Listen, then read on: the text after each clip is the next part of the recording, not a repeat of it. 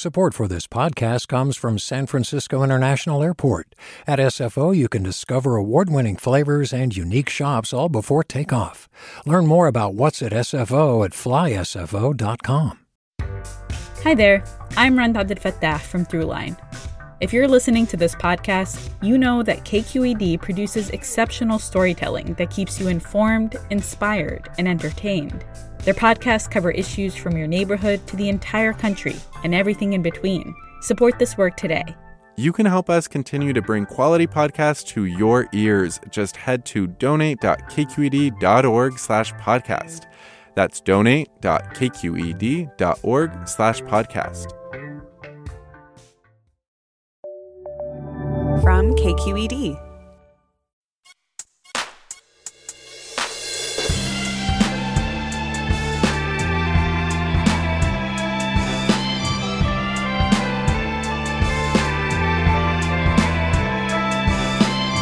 From KQED in San Francisco, I'm Mina Kim. Coming up on Forum, would you drink it? Water that's been flushed down the toilet and put back into drinking water pipes after being extensively monitored and treated?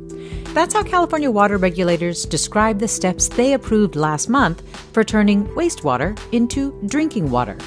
The standards, which took years to craft and are the most advanced in the nation, they say, would add millions of gallons of additional drinking water to state supplies. We look at where we are along California's path to reusing more of its wastewater. Join us after this news.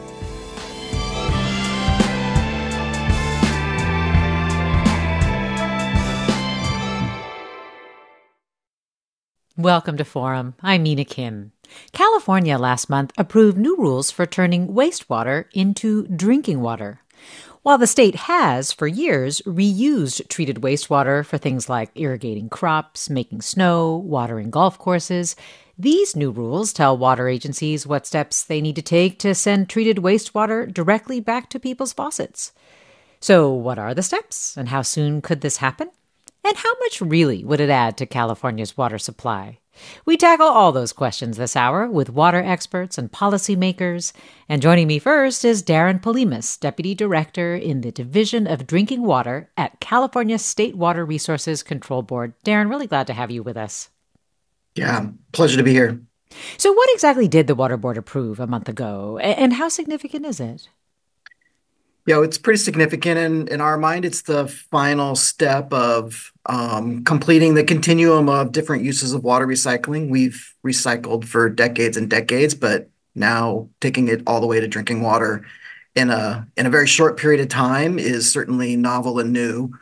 Um, the regulations establish a whole series of things, uh, everything from the treatment techniques required, uh, what order they have to be in, how to do um, control of uh, chemicals coming into the wastewater system. So it's comprehensive, kind of from the all the way from the wastewater creation through to when it's delivered to someone's drinking water taps. So, could you just give me the broad outlines of the process of scrubbing and filtering out the waste from the water to make it safe for drinking? Yeah, I, I would love to do that. So, first off, there's the normal wastewater treatment component that uh, happens. This is a biological process where bacteria are basically recruited and fed wastewater and uh, remove a lot of the pathogens and the biological components of wastewater.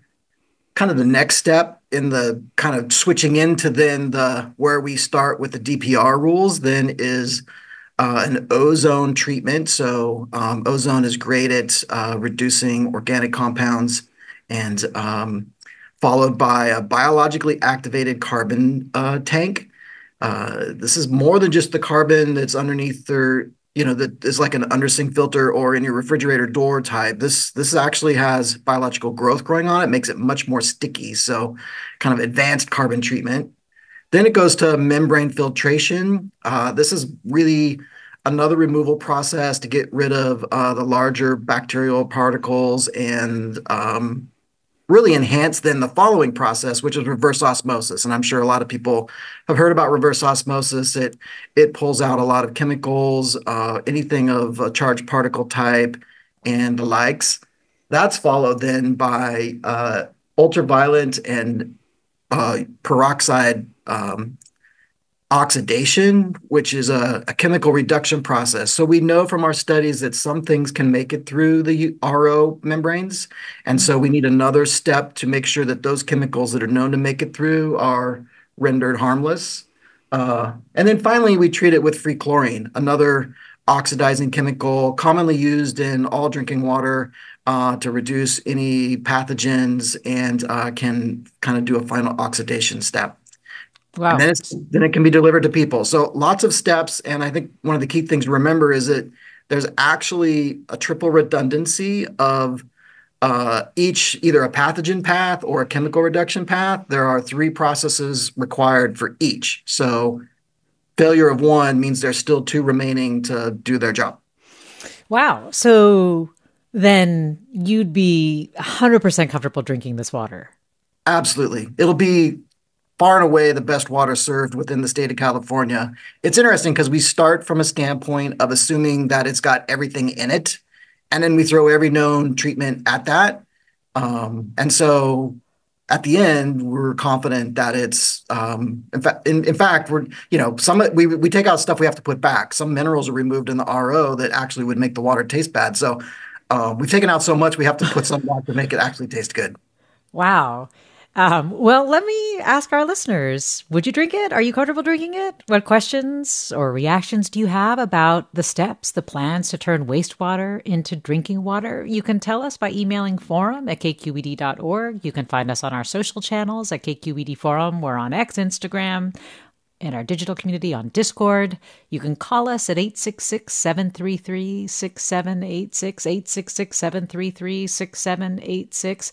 And Paul, of course, Sounds like they'd be fine with it because Paul writes water has been more or less endlessly recycled for billions of years. Is it likely that at least a few molecules of the water in your coffee this morning were once dinosaur pee?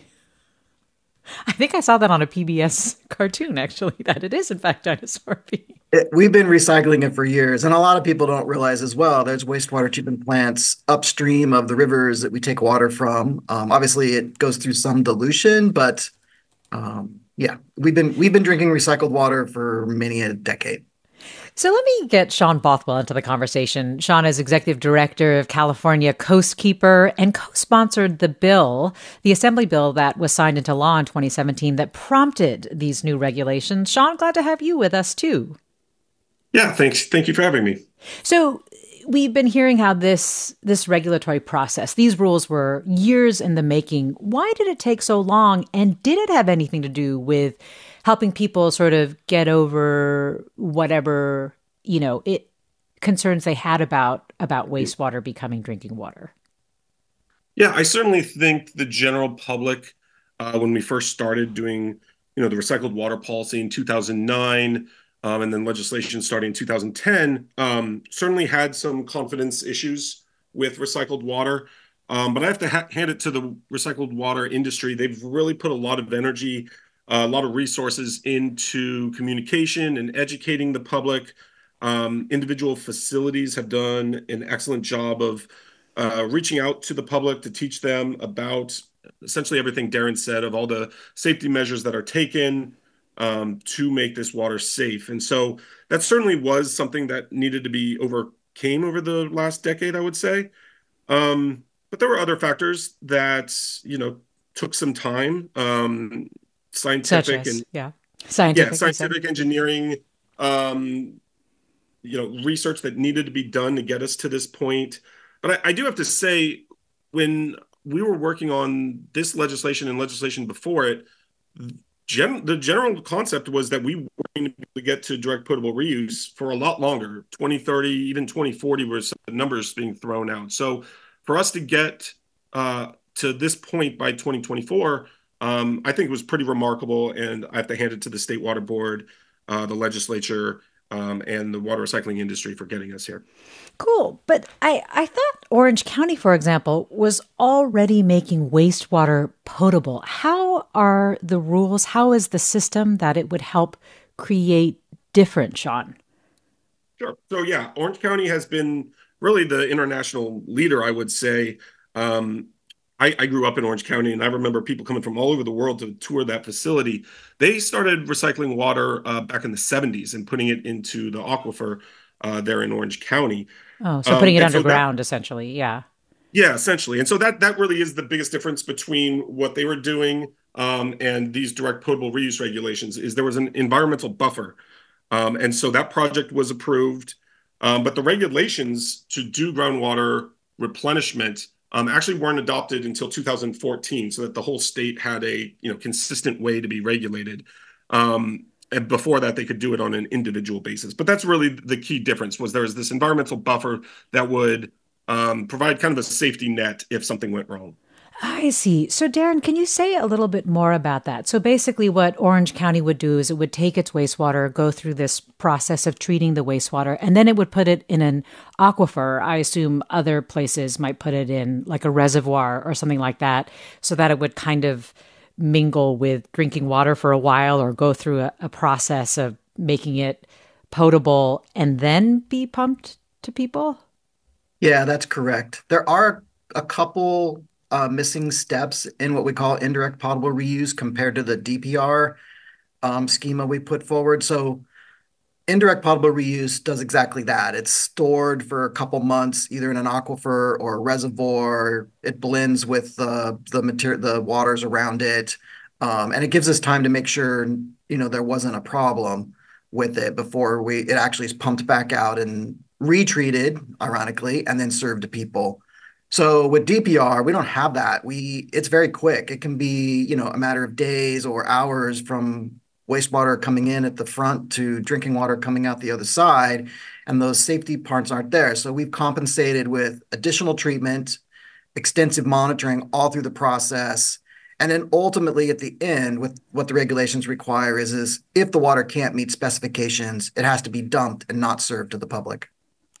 So DPR, direct potable reuse versus indirect potable reuse. That's what Orange County's been doing. So, so Sean, like, what are the hopes for this? What are the goals that California has set for how much recycled wastewater um, can contribute to the water supply? Yeah, I think one of the most important things about these regulations is by eliminating the need for the environmental buffer, you really are allowing all communities in California to recycle their their wastewater.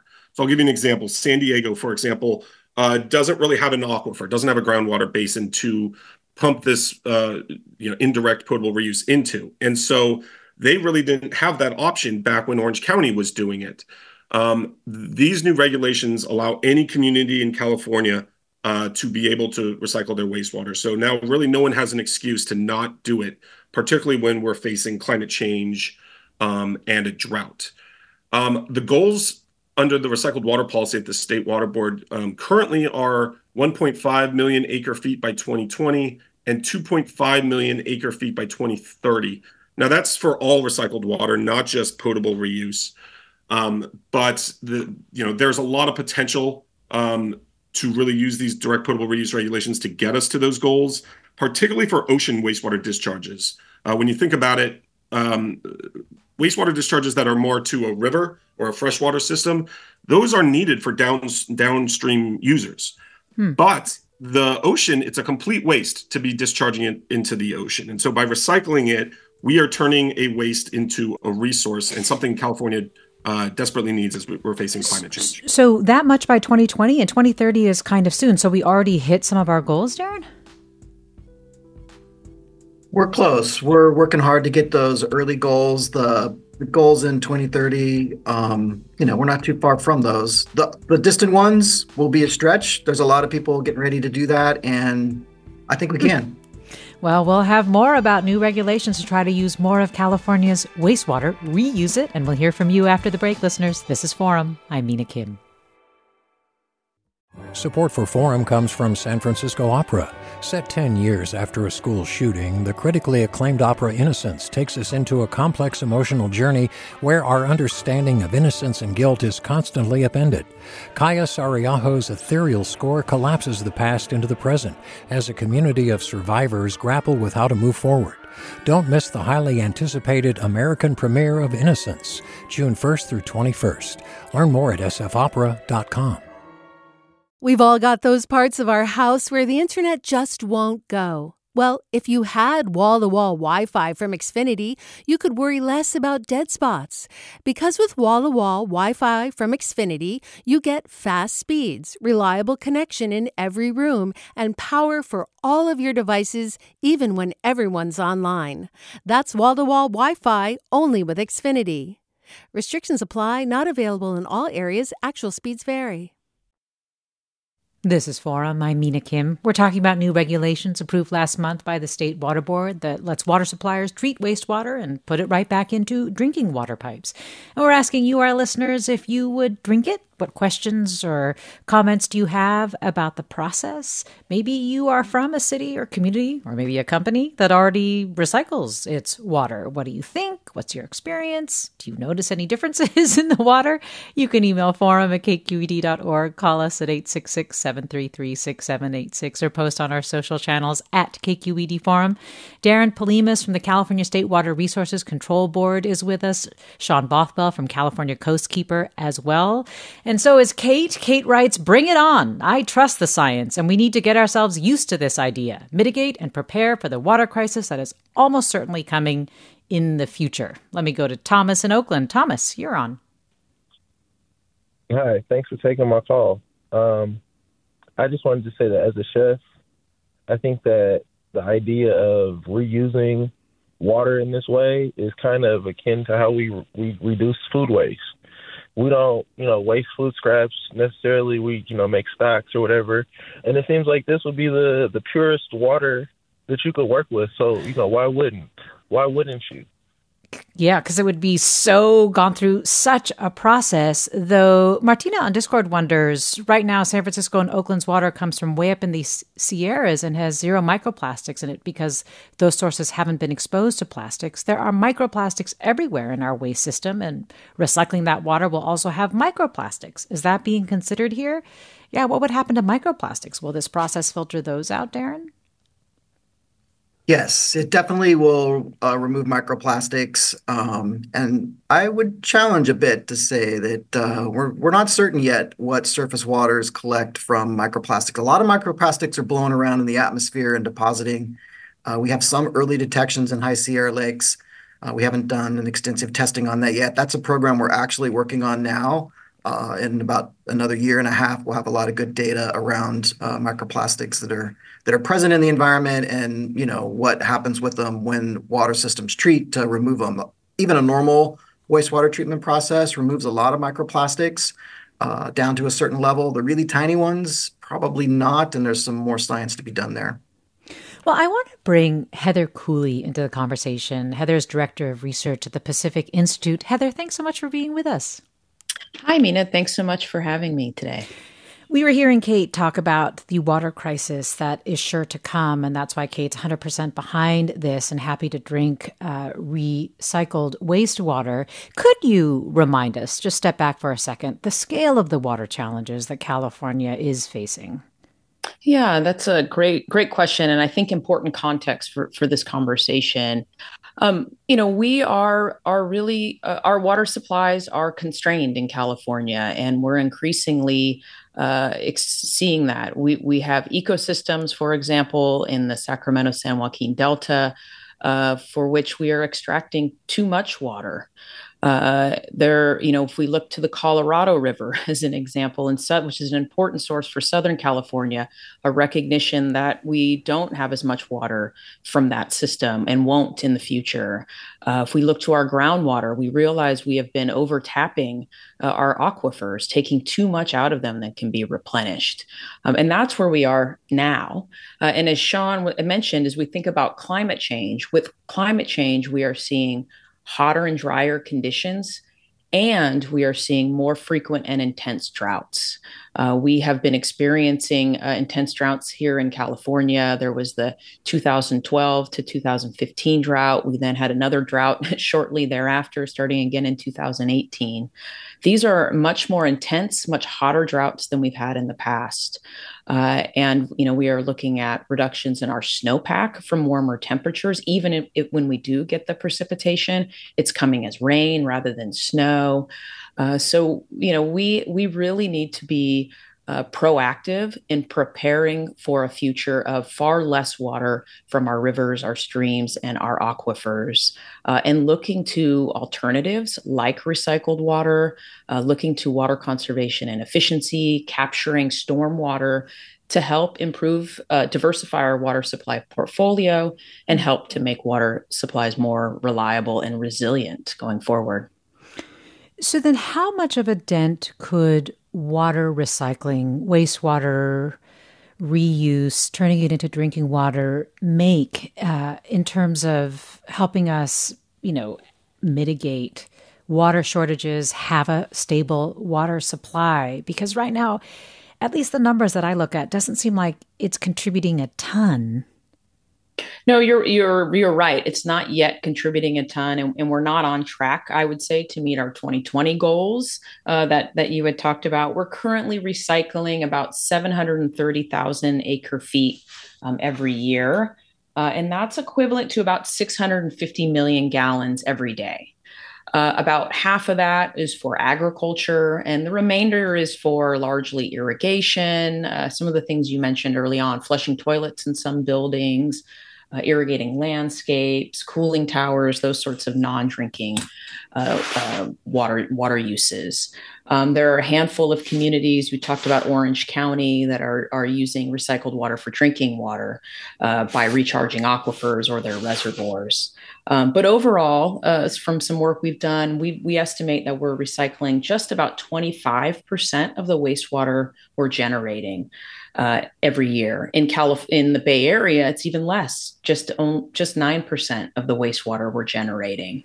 So we've identified at the Pacific Institute in our research an opportunity to triple our current reuse levels uh, to help again re- enhance resilience for those communities. Well, let me go to caller Catherine in Marin. Catherine, you're on. Thank you. In Mill Valley and Marin, we really need water. The question is the resistance is not just what you know the fact that we can drink it. I totally would drink it. It's the cost of pushing that last water through the last process with reverse osmosis. Apparently, it takes so much energy that is a very high cost. Have things improved so that the cost would not be so high? How can we over, overcome that bias? Thanks, Catherine, for that question. Yeah, Darrin. So Heather is laying out that we do need to increase the amount of water that we reuse, and, and using wastewater for drinking water is a really important part of that.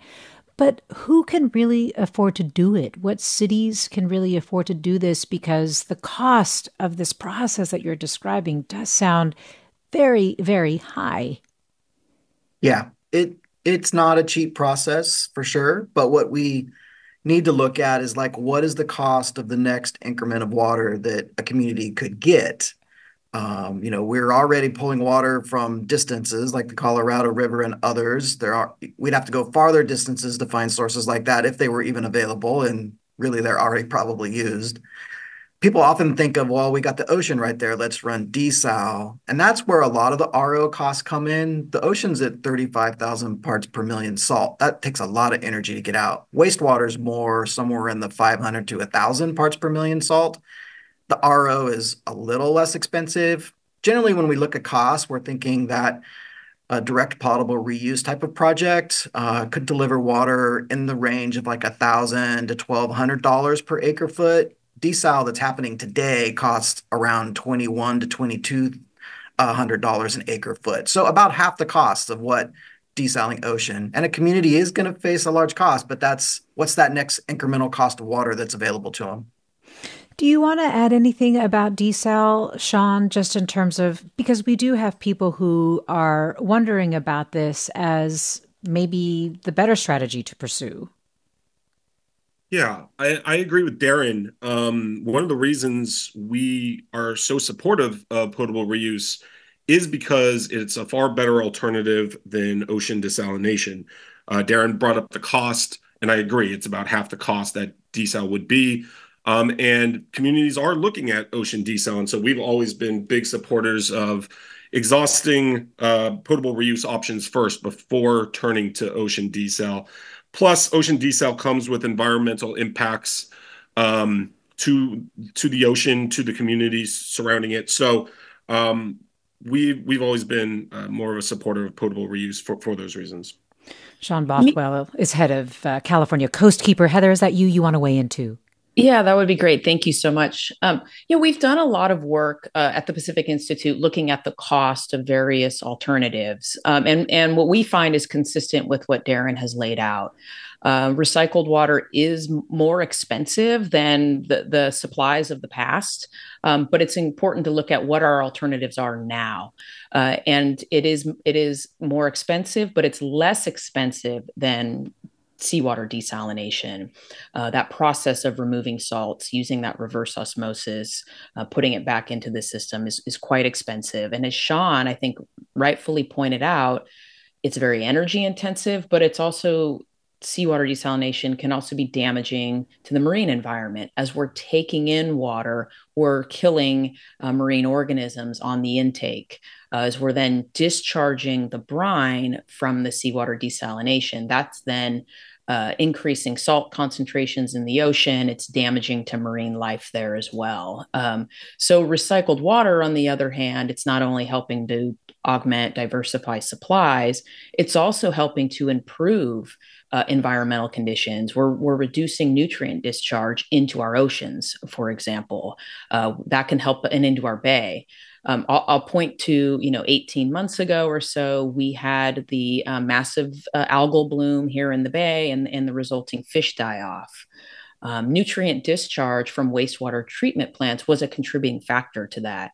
So, as we recycle and reuse that water, we're not only diversifying our supplies, augmenting our supplies, we're also improving environmental conditions in the bay because we're diverting more of that wastewater to recycling for drinking and so on.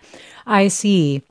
Well, we have listeners weighing in about how comfortable they would be drinking the water, as well as questions about its cost and so on. Michael tweets In San Jose, we have groundwater, surface water, imported water, and Hetch Hetchy water. I would prefer that sewage water be percolated through the ground and then pumped up. Another listener writes I've seen people online turning dirty water to fresh water for decades. They have these water filtration systems, then they drink the previous dirty water, same as the government is doing now to recycle water with better water filters. Though, Darrin, who, what cities are implementing this. These regulations will allow water agencies and, and, their engineers now to design the systems that they will need to meet the rigorous standards that you just laid out. But who is actually doing this or in the process of doing this right now? Yeah, the cities that are pursuing this at the moment are San Diego, uh, the city of Los Angeles, and then a partnership between Los Angeles County and Metropolitan Water District they're the most actively pursuing it. There are certainly others talking about it. I know there's uh, some talk in the Bay Area from uh, Santa Clara Water, um, Valley Water. They're they're in the early stages of thinking about it, but the ones that are actively doing piloting, building stuff are the three I mentioned earlier. Yeah. And the similarities between them is that they're very large cities and that they are in Southern California, unlike in Northern California, uh, which has a little bit more access to, to water. So is this something, Sean, that really only big cities at this stage, at least, and with the costs that this would have, would it really be only big cities that are able to do this? I don't know necessarily. I know on the Central Coast, um, there are a lot of communities looking at doing potable reuse because you know they're either not connected to the state water project or or another watershed where they're importing water. So their their supply options are limited. Um, so I, I, can foresee certain smaller communities along the central coast um, taking advantage of this at some point. What do you think heather? Do you think this is something that small communities could afford to do? Well i think uh, I think I, I agree with Sean there in that I, I I think there are some communities, particularly in the Central Coast. There may be some regional types of projects that we see. Um, I think the way to think about this is really that this provides another tool, another tool and opportunity for recycled water. Um, it, it, won't be appropriate for every community. Uh, not every community, I think, as you know, will, will be able to afford it. Um, but it's another option as communities try to adapt to far greater, uh, more variable and uncertain water supplies. Um, in addition, though, and this is the cost issue, I think we, you know, we need to ensure that we are using water efficiently. Um, it's not water that we want to waste, in part because of the cost. Uh, efficiency tends to be even less expensive. And so we have to think about these strategies together.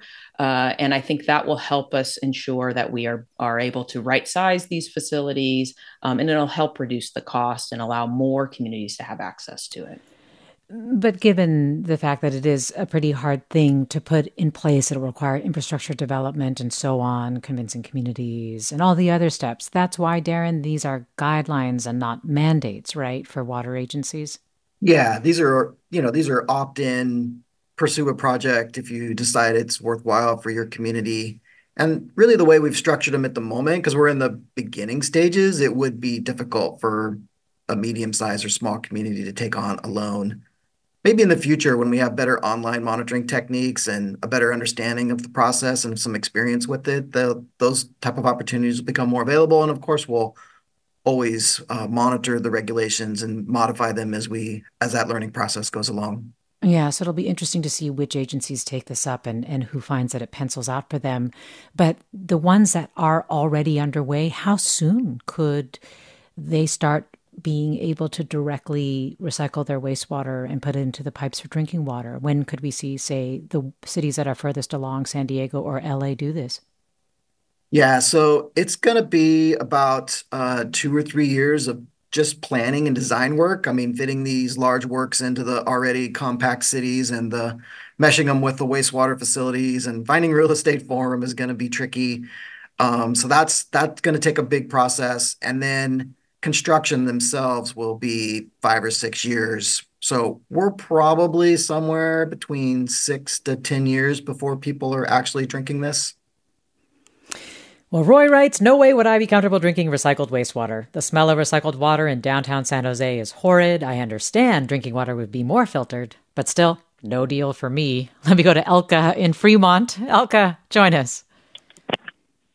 Uh, hi, my question and concern is uh, about the chemicals that are used to clean the water and how harmful that is. Uh, and does that outweigh the mm. recycling benefits? I mean, I, I love the, re- the idea of recycling, but that's my question. Yeah, well, I let me go to Sean first on that. Sean, th- this worry about the chemicals that are actually required to make it clean. Are we just adding more chemicals?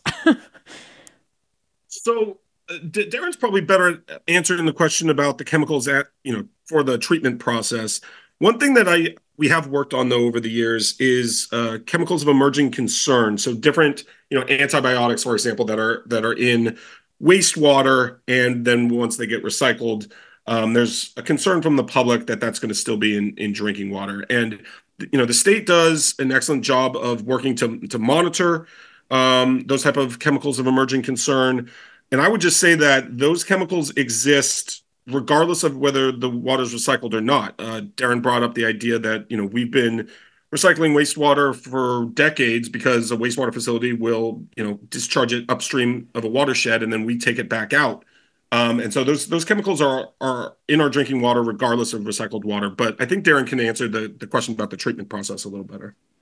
Yeah. So interestingly enough, we don't add any chemicals in this new process that aren't already used in water treatment processes. So they're all highly known on how they react with the public and um, really nothing new. We're, we're really more designing these processes to get rid of all of the extra chemicals like Sean's talking about and make sure that they're there. So again, I'm highly confident it's the cleanest water we're going to have.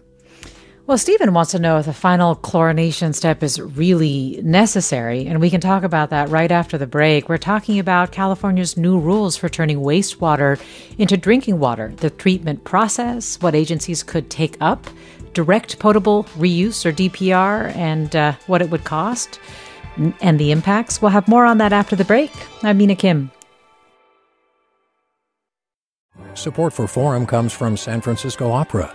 Set 10 years after a school shooting, the critically acclaimed opera Innocence takes us into a complex emotional journey where our understanding of innocence and guilt is constantly upended.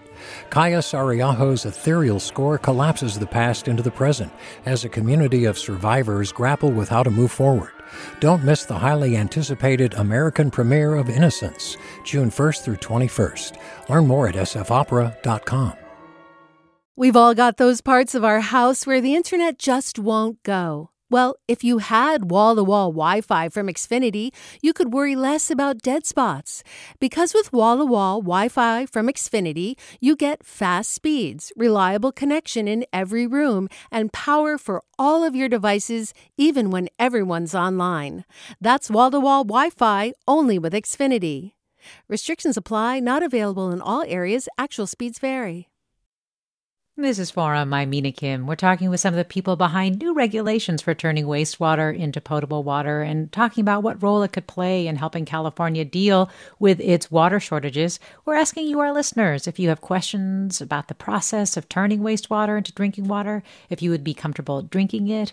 Are you excited about the prospect of California reusing more of its wastewater or from a place that has already done this and have some experience you want to share? The email address is forum at kqed.org. Our social channels are at KQED Forum, Instagram, X, Discord. You can call us at 866 733 6786. And as I was saying, Stephen writes Is the final chlor- chlorination step really necessary after all those other steps? Chlorination does not taste good, although our home filter, like many, will end up removing it. Darrin? Yeah, so this is, leads to one of my favorite things, uh, facts about drinking water, and love to educate people on this one. So, before we chlorinated waste uh, drinking water provided to people, we had things like typhus uh, that were known to cause massive uh, deaths within communities. In fact, before 1918, when chlorine was started to be used, a well-run well-run water system was uh, one that only killed 38 out of 10,000 people of its population. So acceptable death rates were there. After chlorination, we obviously were able to remove those pathogens and really make water healthy. It's been called probably the biggest public health revolution that happened in the last century when we started chlorinating water.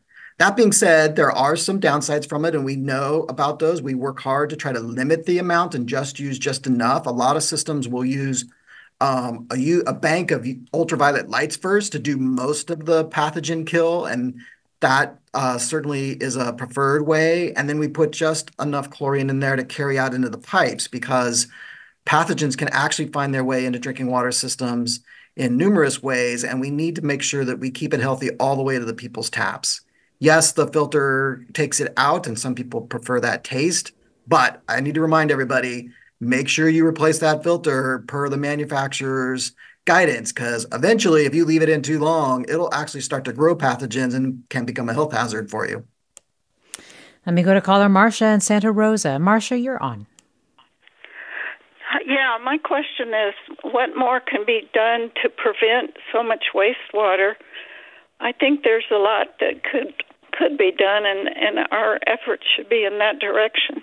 Hmm. Marcia, thanks. Heather, let me go to you first on that. Just efforts to produce less wastewater. And, and I guess in many ways, just how traditional conservation stacks up against all these other strategies that we're trying. Yeah, that's a great question. I really appreciate it. And and when we look at, at wastewater, even even with population growth, in many areas we are seeing the amount of, of wastewater decline, in part because people are using water more efficiently in, inside their homes, inside their businesses. So uh, because of that, uh, we and we find uh, in our research that there's still tremendous opportunity uh, to reduce water use uh, in communities um, by 30 to 48 percent. In fact, despite all of the progress we made. So I do think that is a strategy we, we should employ. it's very cost effective. Um, it helps to save energy, right? As we're using less water, as we're treating less water, there's an energy savings, a greenhouse gas saving reduction there as well. Um, so I do think it's part of it. I, I sort of think of, of, it as we think on the energy side, as we think about energy efficiency and renewables. Uh, I think of water efficiency and recycled water uh, and, and, and capturing of urban runoff as ways to help make our communities more resilient and prepare for climate change. Uh, so I, I, think in this instance, it's, it's about doing both. Um, and and and you know I think we can we can make tremendous uh, improvements there. Sean, you know, as head of California Coastkeeper, can you tell us a little bit more about the effect of wastewater, treated wastewater, on the oceans? Heather touched on this a little bit, but are how how dire is the amount of wastewater that's going to the ocean in terms of impacts? Yeah, thank you for that question, um, and I appreciate Heather bringing it up earlier.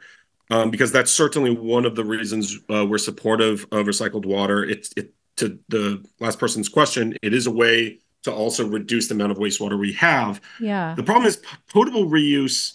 When you recycle it, there's still a, a what we call a brine uh, stream that gets discharged into the ocean. And right now, we have, science is there's a lot of science and research being done, particularly in Southern California, um, about the impacts of wastewater on the ocean, creating ocean acidification and hypoxia dead zones. And what those are is, you know, ocean acidification is known as a, a you know worldwide climate impact, but we are creating our own hotspots right off the coast because of the nutrients that are being discharged in our wastewater streams. And so the science is showing that when we recycle uh, ocean wastewater, that the um, the amount of area that is impacted by these dead zones um, is reduced, but it becomes more spotty, meaning um, the areas that are still dead zones become more acute, become more toxic. And so one of the big things we're now moving into now that these DPR regulations are done is when these facilities start to be built, that they be built um, while upgrading the wastewater treatment system to uh, remove the nutrients before it's discharged to the ocean so that we can prevent these ocean acidification and hypoxia dead zones. Hmm. Let me go to Robert and Crockett. Robert, you're on. Thank you very much. Uh, first of all, there's no new water on the planet, it's all recycled. And um, I believe in Silicon Valley there was a prototype uh, factory treatment that uh, they use wastewater and it's 100% clean and such. Correct me if I'm wrong on that. But um, one solution is to blend it with uh, municipal water, so it's you know uh, three tenths wastewater and the rest out of Hetchy Hetchy or something. Uh, have you heard about that factory? And astronauts drink 100% treated water. Yeah. Well, I we were talking about how yeah, it's mingled with existing water sources, groundwater, reservoirs, and so on. Uh, but I don't know if you have anything to add to that, Darrin. Yeah, he's right. I mean, even when we are likely to see direct potable reuse, it'll it'll largely be a you know part of a water portfolio where it's used in conjunction with other sources as we go along and um, be be an important part of that portfolio. Well, Greg writes, there's no way around this. We need to face the fact that we're running out of water. And another listener tweets, when I think of the things we do that will be considered absurd in a generation or so, using potable water to flush commodes tops the list. Ron wants to know how will the quality of recycled water compare to bottled water from grocery stores? Ooh, I bet this is kind of complicated. But anyway, let me go back to you, Darrin. the quality versus grocery store water in water bottles. Sure. So, um, one thing to note in California, um, while the state of California regulates both bottled water and uh, drinking water that's delivered to the home, we actually have more rules and stricter limits for what comes out of your tap than what's in bottled water. Bottled water has to meet federal standards. California has 25 of the limits that the Fed set at a more uh, health protective level, and we have 13 uh, limits that don't exist in a federal uh, regulatory schema. So bottled water, you know, each company I'm sure pays attention to that. So I, I'm not an expert on where they're all at. Personally, my own personal choice, I drink tap water. Well, just well, to jump in. Yeah, Heather, please. On, on that piece, you know, we look at bottled water, you know, much of it is is actually tap water. um, and there, there may be some treat, additional treatment that happens before it's put into the bottle, but, uh, you know, it's very similar and, and often, and, and often is tap water. Um, in addition, I, you know, as Darrin rightfully pointed out, the requirements on public water systems are are more rigorous. There's more reporting that's required. Uh, for example, uh, bottled water is regulated as, like a, as a food, uh, and and it's just not, it's just not as rigorous uh, reporting uh, requirements there. Hmm. In addition, there's some new science that has come out just in the past month or so um, that found very high levels of what are being referred to as nanoplastics in bottled water. Mm. We don't know the public health impacts. There's no, we, we don't have great evidence on that. Um, but, you know, I, I too, like Darrin, um, drink tap water. Uh, we have a tremendous, you know, we have a tremendous safe, reliable tap water um, in our communities in the Bay Area and across California. Well, Roberto writes I've worked with the SF Public Utilities Commission, researchers at UCSF, and community based health advocates and educators to try to get more people to consume public drinking water because we know, based on the research, that public drinking water is safer than bottled water. Bottled water is only tested once or twice before being bottled, but bottled water in large cities gets but public water in large cities gets tested thousands of times a day. Sadly, public drinking water doesn't have the billion dollar marketing budget of bottled water companies, so people have been influenced to think the bottled water is healthier when it isn't. So it sounds like Roberto is definitely underscoring the points that you are making. There are people, though, who are concerned about the environmental impacts of direct potable reuse. Alan wants to know how much energy does it take to process the wastewater? Will we be adding to climate change in that way? Darrin? Yeah, we talked about earlier how, you know, it does compare with other things. It is an energy intensive process compared to, you know, a standard surface water treatment plant, you know, or treating Hetch Hetchy water. There's no no question about that. But the question is, is you know how it compares with the next source that's available. And in that guys, like we talked about earlier, it's definitely more efficient on an energy standpoint than using ocean water, desaling ocean water, the components. So it it's certainly something of concern associated with it, and we need to keep an eye on that. Uh, but we think as it compares with others, it still presents a better choice for the environment. Well, this listener wants to know if water isn't making its way back into the ground, could it affect groundwater? uh, what do you think, Heather? Yeah, so the question uh, about sort of treated wastewater and, and where it goes, and I, I, think I think Sean talked a little bit about this. Um, you know, for inland areas, treated wastewater uh, that's discharged into rivers or streams may be important for environmental flows in these their systems. There may be downstream communities, frankly, that are dependent on that water. Uh, and so, for those communities, they may not be able to recycle water because that water is is already being used downstream. Um, for coastal areas, though, there are fewer, which is where the vast majority of Californians live um, you know the vast the, that water is is generally available. There may be some some instances here and there where that water is that treated wastewater is critical for environmental flows uh, even, even in the bay area. Um, but we face far fewer constraints there. And so that's where another reason why i think we'll see more development of recycled water in those coastal areas well, let me remind listeners you are listening to Forum. I'm Mina Kim. We're looking at how reusing more of our wastewater could help California meet its water goals, and the state has just approved new regulations. Last month, in fact, the State Water Board put out regulations to inform water suppliers how they can treat wastewater and put it right back into drinking water pipes. Darrin Polhemus is with us, Deputy Director of the Division of Drinking Water at the California State Water Resources Control Board. Sean Bothwell is also with us, Executive Director of California Coastkeeper and co sponsor of the bill that prompted these new regulations. Heather Cooley is Director of Research at Pacific Institute, and you, our listeners, are joining the conversation at 866 733 6786, 866 733 6786, at our email address forum at kqed.org, and on our social channels at KQED Forum. Mary in Walnut Creek, you're on. Hi, I, I just read that the European Union has said that the Republic of Ireland is not obeying their laws as regarding drinking water.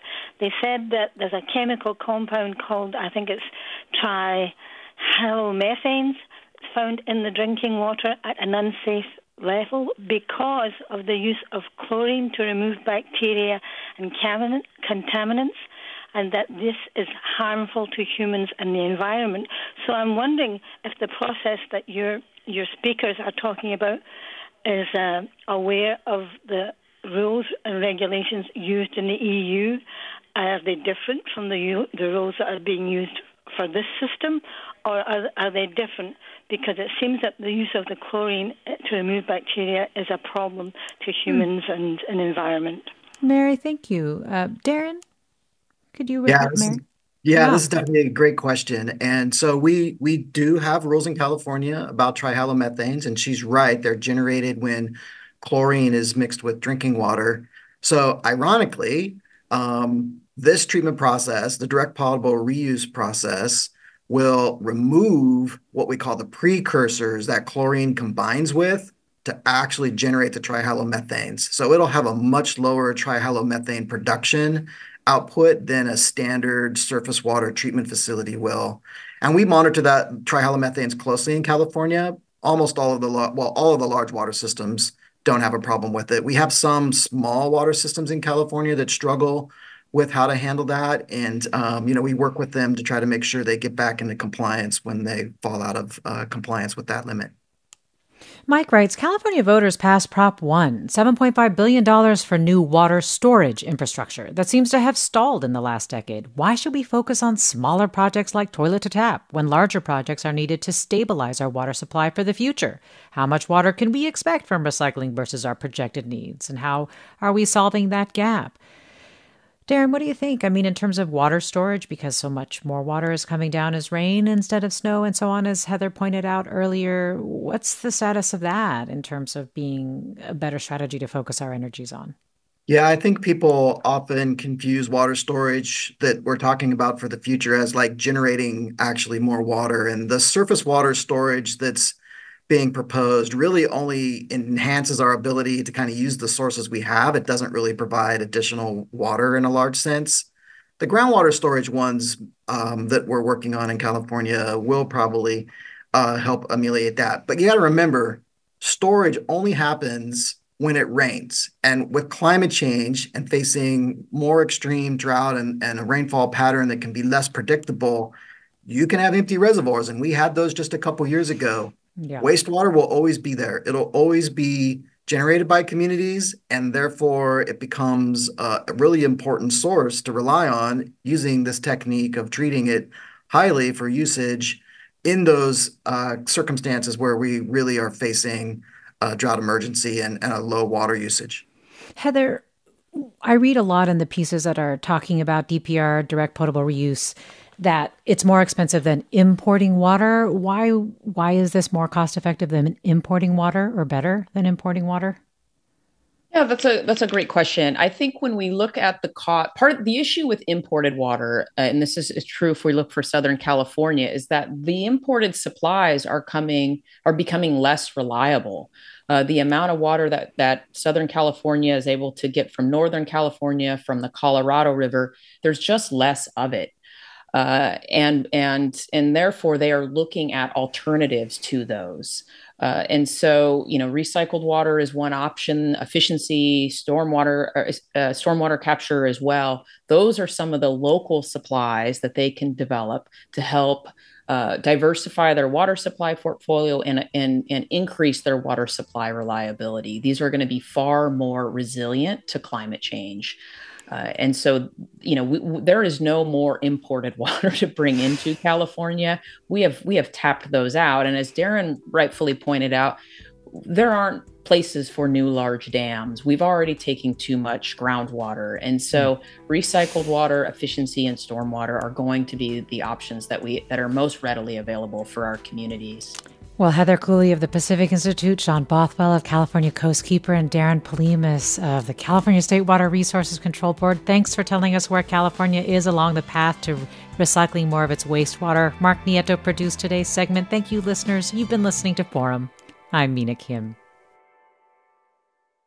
Funds for the production of KQED's Forum are provided by the John S. and James L. Knight Foundation, the Generosity Foundation, the Germanacos Foundation, and the Heising Simons Foundation. Support for Forum comes from San Francisco Opera. Set 10 years after a school shooting, the critically acclaimed opera Innocence takes us into a complex emotional journey where our understanding of innocence and guilt is constantly upended. Kaija Saariaho's ethereal score collapses the past into the present as a community of survivors grapple with how to move forward. Don't miss the highly anticipated American premiere of Innocence, June 1st through 21st. Learn more at sfopera.com.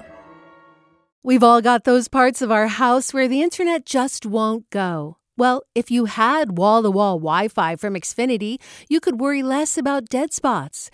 Because with wall to wall Wi Fi from Xfinity, you get fast speeds, reliable connection in every room, and power for all of your devices, even when everyone's online. That's wall to wall Wi Fi only with Xfinity. Restrictions apply, not available in all areas, actual speeds vary all over the country. We need to improve reading in Wisconsin. Schools are changing the way they teach reading. I'm calling for a renewed focus on literacy. We have gotten this wrong in New York and all across the nation. And it's happening because of a podcast. I think your podcast has changed my life. And I'm going to share this podcast with everyone I meet. Sold a Story investigates how teaching kids to read went wrong. New episodes of Sold a Story are available now.